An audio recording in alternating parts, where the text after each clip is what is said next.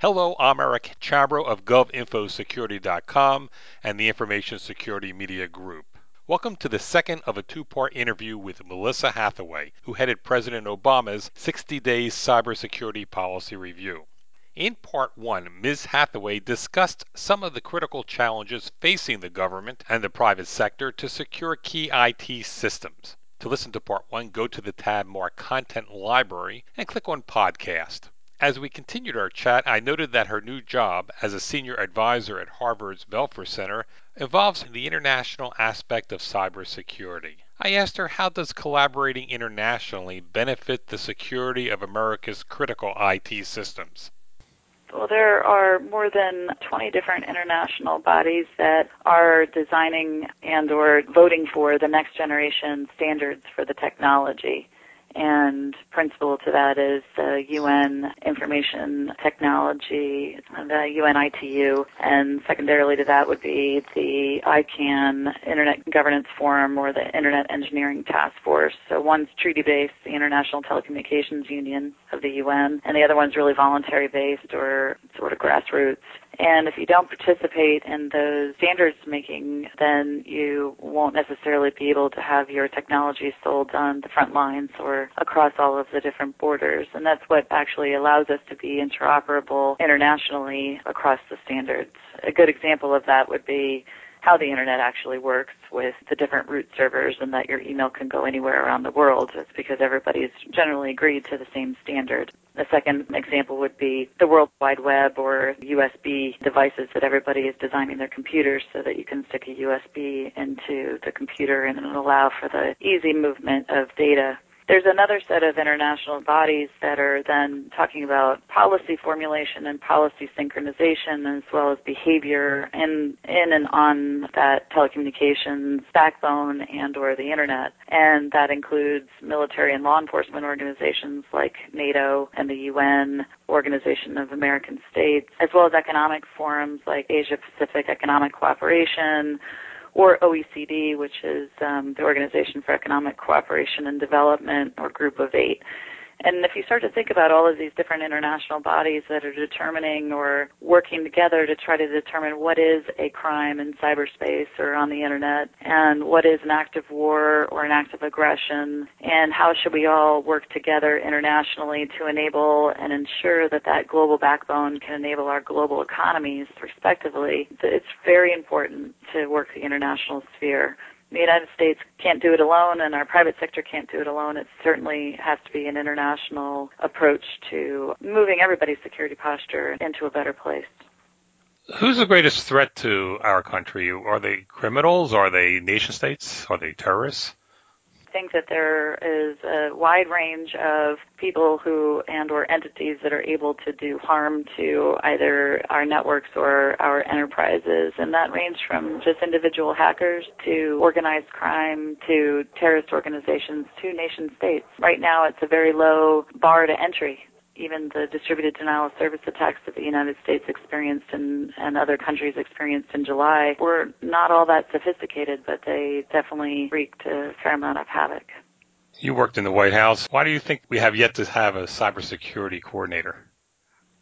the cybersecurity coordinator has got to have a unique set of skills that have both national security background and an economic security background or appreciation of the economics there's not that many people who have that kind of resume and, and have the experience within government and within the private sector that's going to be necessary to help really lead both the government and the private sector forward as what's needed for the president.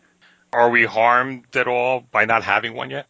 Certainly, if there was a champion and an advocate within the government right now that could be out more aggressively working with the private sector, that that would be helpful to galvanize things certainly we don't have the momentum that we could currently.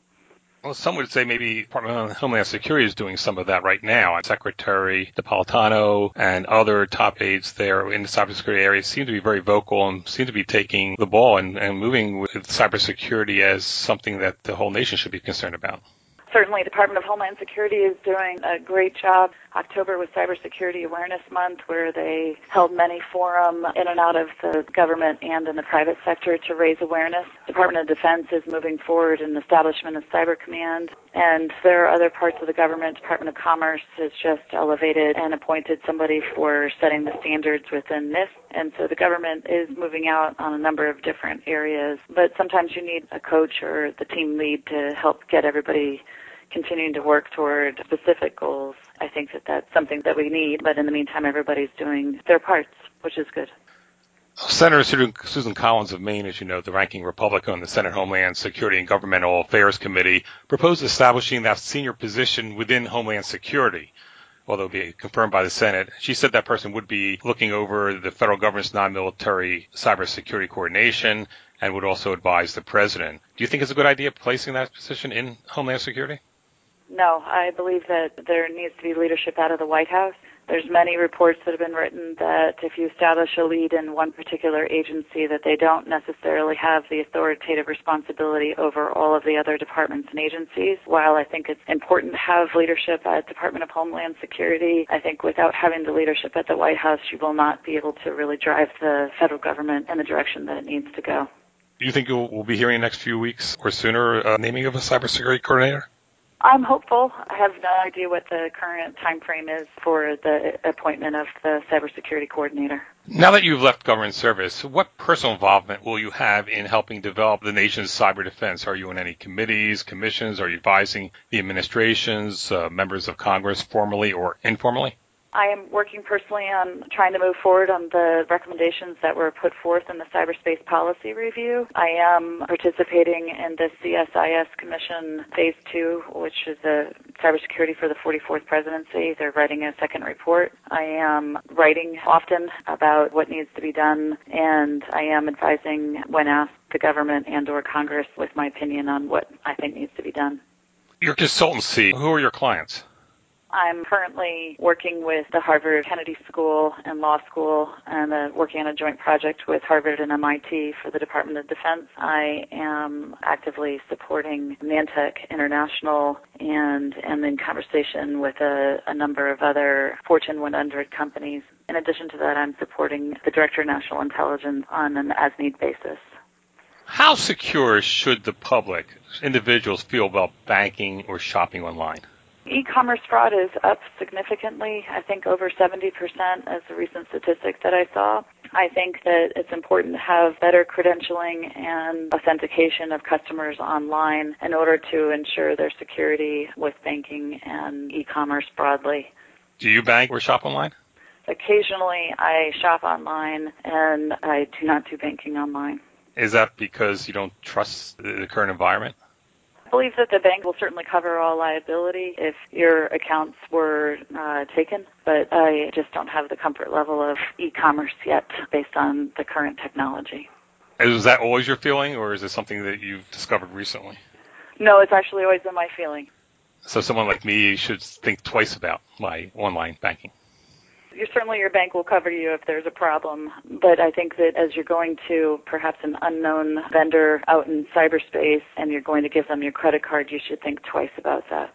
But you say you do that occasionally. I, I occasionally. Well, I thank you, Melissa, for spending time with me today. Thanks, Eric. I've been speaking with Melissa Hathaway, the former White House senior advisor who conducted for President Obama a review of the government's and nation's cybersecurity readiness for govinfosecurity.com and the Information Security Media Group. I'm Eric Chabrow. Thanks for listening.